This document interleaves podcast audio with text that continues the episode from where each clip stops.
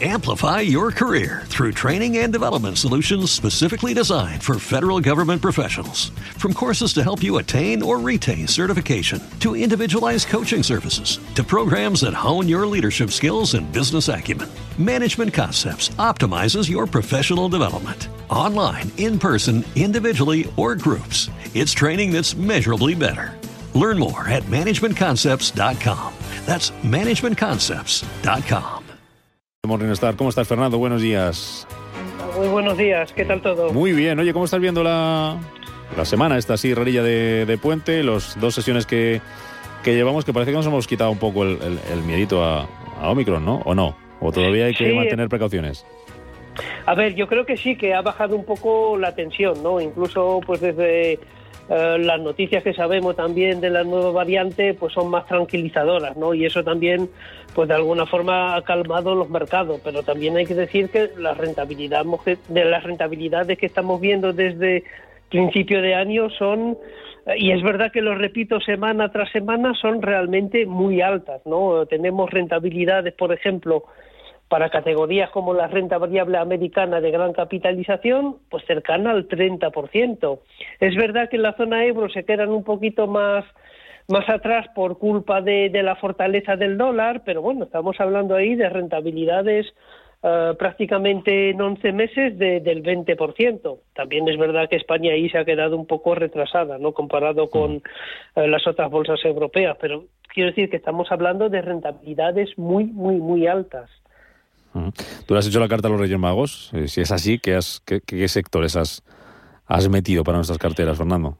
A ver, eh, nosotros a nivel de sectores, y si nos basamos en las valoraciones de las compañías que hacemos, eh, yo diría que incluso a nivel global, no solo en Estados Unidos o en Europa, pues ahí donde seguimos viendo pues un potencial interesante es en el sector energético, ¿no? Que ahí pues cotiza con... con un descuento interesante respecto a los precios actuales.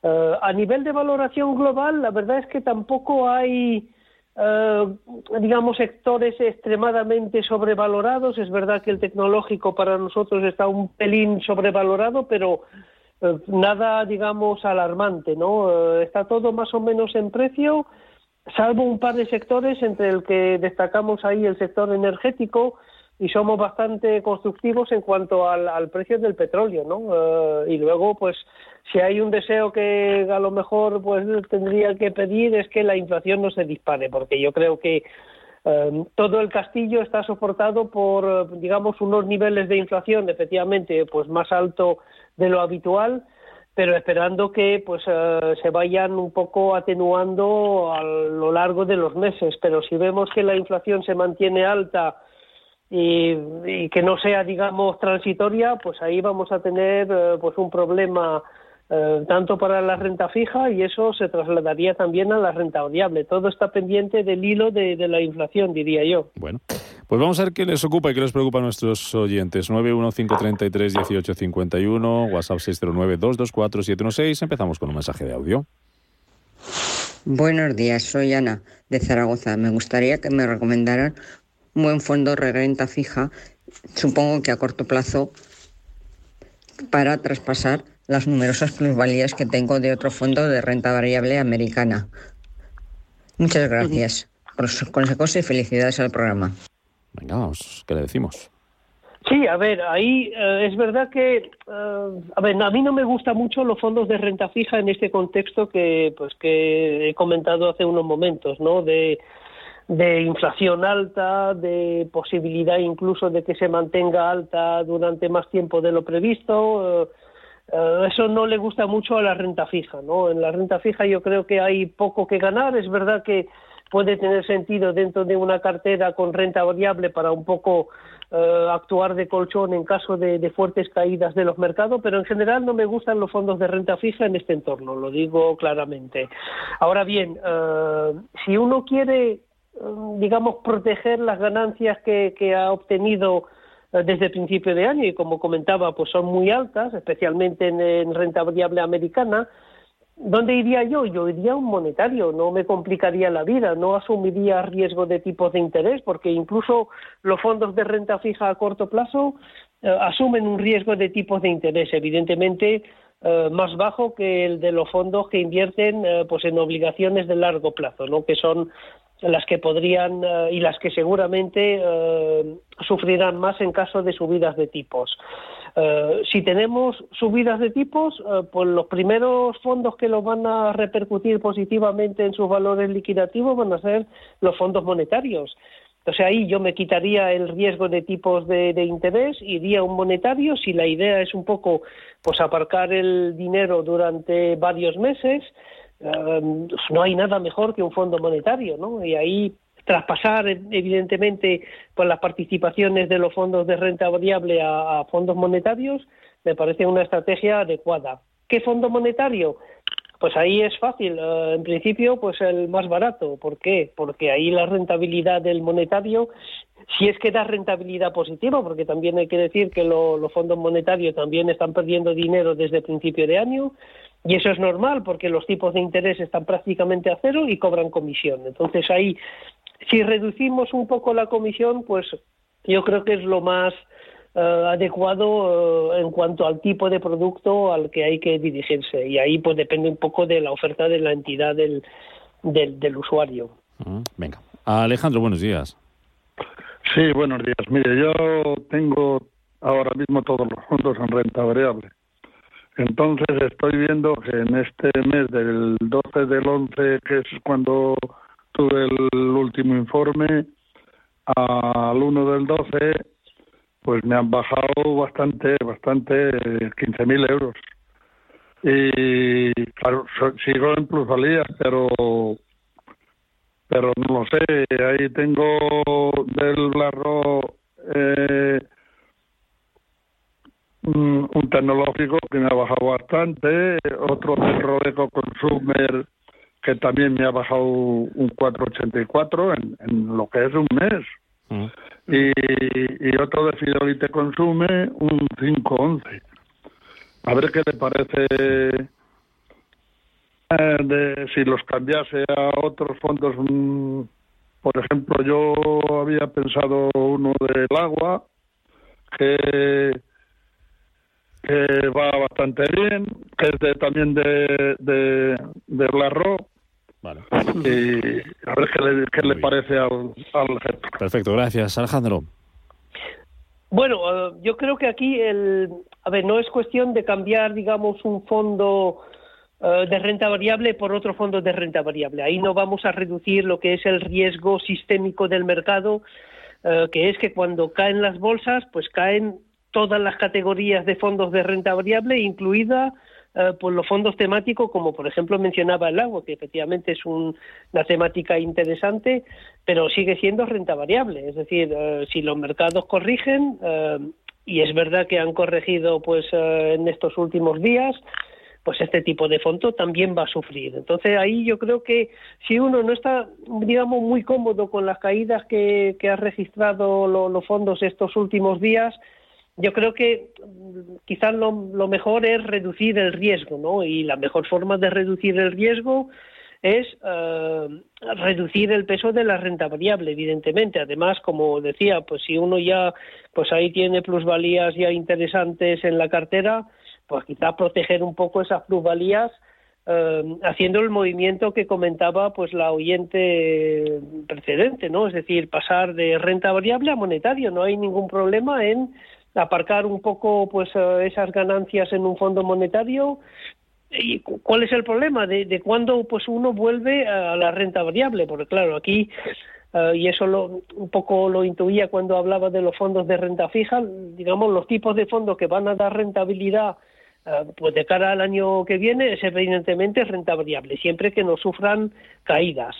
Entonces, claro, si la única alternativa es la renta variable, pues uh, en algún momento pues habrá que volver a la renta variable, y esa es la dificultad cuando uno, digamos, traspasa su dinero a fondos de renta fija o a fondos monetarios. Pero yo creo que si uno no ha estado cómodo con las caídas que, que hemos visto estos últimos días, uh, pues lo mejor es aparcar el dinero en un monetario y no buscar, digamos, otras alternativas de renta variable, porque generalmente eh, pues ahí no vamos a eliminar el riesgo de, de, de lo que es la renta variable dentro de una cartera. Uh-huh. Eso es, digamos, lo que yo creo. No hay que buscar alternativas fuera de lo que ha caído, porque el resto también ha caído. O sea, ha habido pocas categorías que lo han hecho bien en el mes de noviembre. Es verdad que la renta variable americana eh, pues no ha caído tanto como la renta variable europea, eh, pero nadie nos garantiza de que pues no pueda caer. Eh, aunque yo creo que de momento no hay una señal de alarma en los mercados que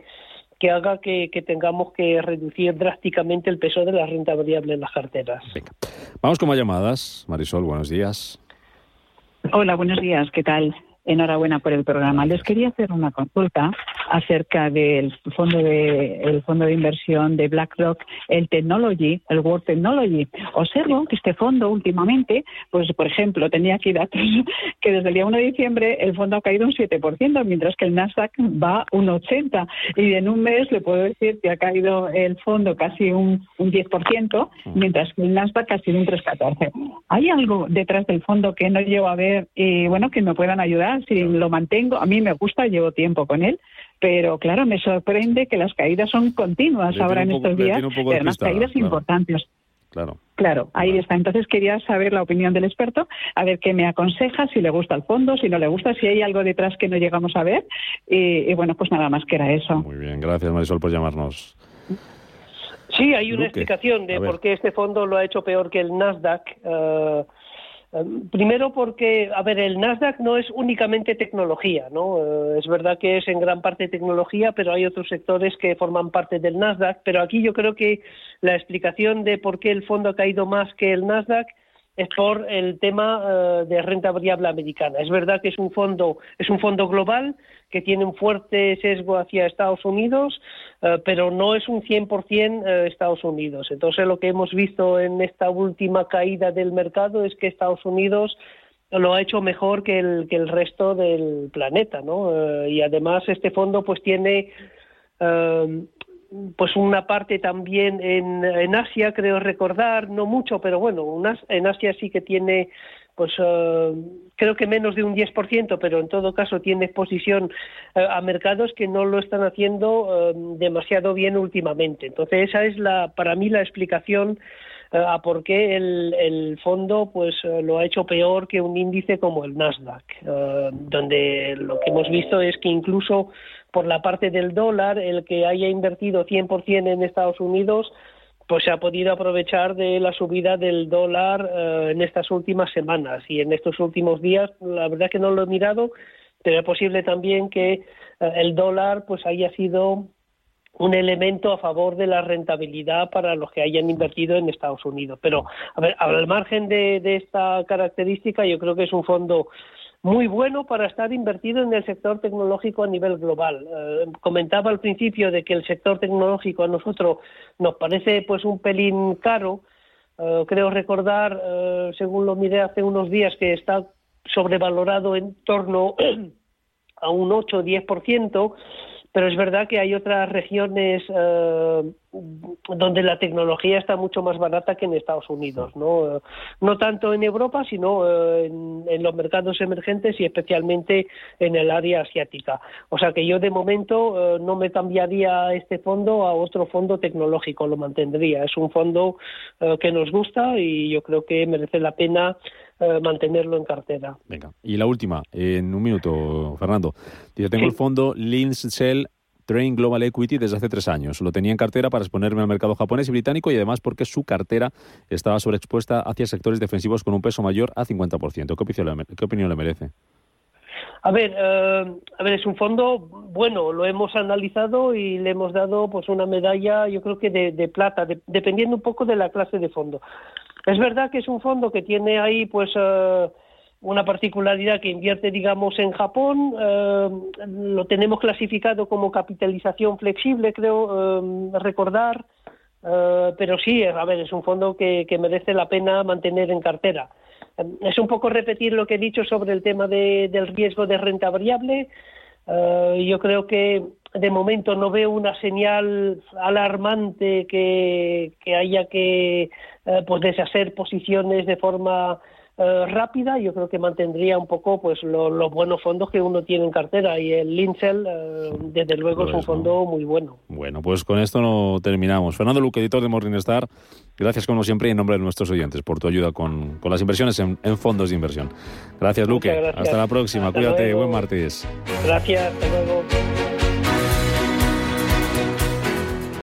Amplify your career through training and development solutions specifically designed for federal government professionals. From courses to help you attain or retain certification, to individualized coaching services, to programs that hone your leadership skills and business acumen, Management Concepts optimizes your professional development. Online, in person, individually, or groups, it's training that's measurably better. Learn more at management concepts dot com. That's management concepts dot com.